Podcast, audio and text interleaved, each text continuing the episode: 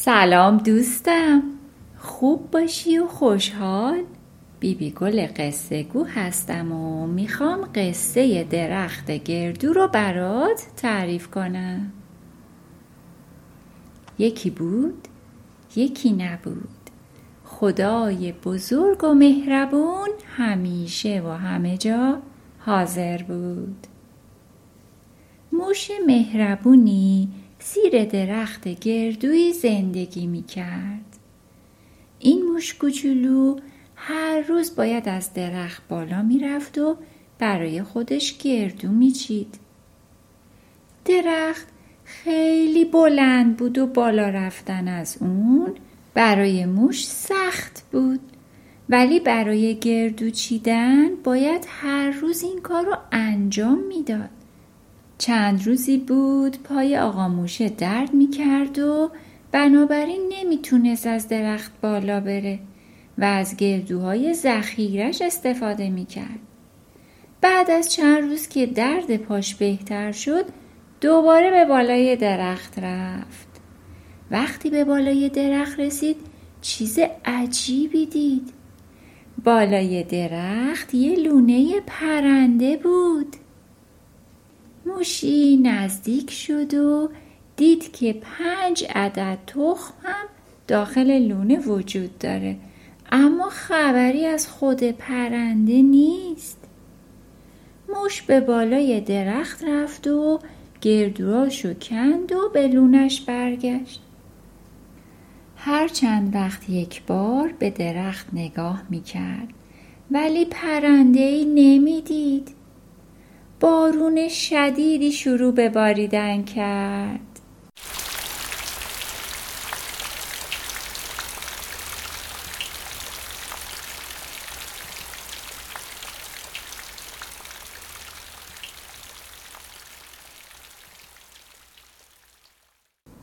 آقا موشه نگران تخما بود.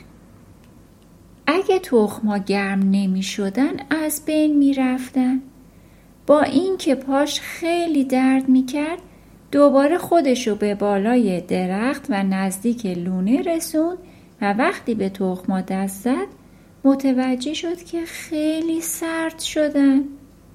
موش دست به کار شد. چند برگ از درخت کن اونا رو روی تخما گذاشت و خودشم رو تخما نشست تا با گرمای بدنش اونا رو گرم نگه داره.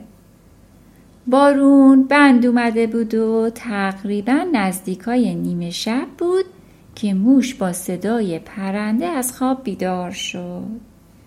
بلبل که دید موش تو لونشه با صدای بلند از اون پرسید تو اینجا چی می‌خوای؟ برای چی تو لونه من هستی؟ موش که از خواب پریده بود جریان رو تعریف کرد و گفت با خودم فکر کردم اگه تخمات سرد بشن دیگه جوجه نمیشن. رو اونا نشستم تا تو برسی. چرا اونا رو تنها گذاشته بودی؟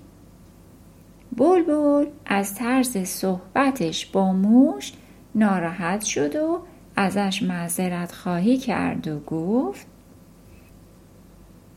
ببخشید آقا موشه واقعا ممنون از لطفتون من برای جمع کردن دونه به جنگل رفته بودم ولی هنگام برگشت بارون گرفت و بالام خیس شدن و نتونستم پرواز کنم. مجبور شدم تا تموم شدن بارون و خوش شدن بالام صبر کنم. متشکرم که تخمای منو گرم نگه داشتی. موش از بلبل خداحافظی کرد و به لونه خودش برگشت و تا صبح خوابید. فرد صبح وقتی از خواب بیدار شد متوجه شد چند عدد گردو جلوی در خونشه. وقتی بیرون رفت بلبل رو دید که در حال چیدن گردو بود.